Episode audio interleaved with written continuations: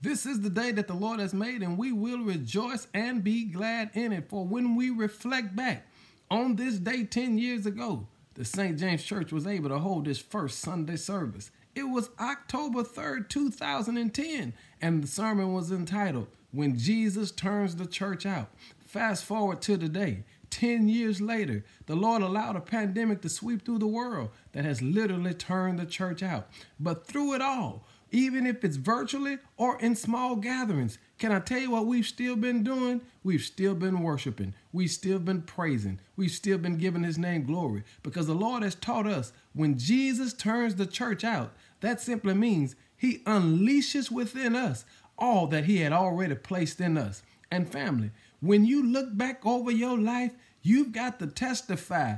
Things haven't always gone the way you wanted them to go, but you're still giving God glory. You're still blessing His name. You're still telling the Lord, thank you. You're still saying hallelujah. You're still waving holy hands. It is because we serve a God that is an amazing God. So today, I hear the words of this psalmist saying, This is the day that the Lord has made, and we will rejoice and be glad in it.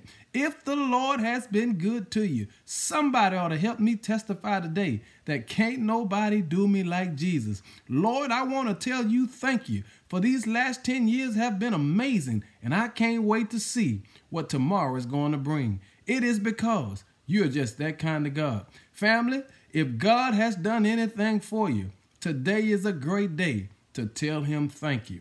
This is the day that the Lord has made. And We will rejoice and be glad in it. Thank you, Lord.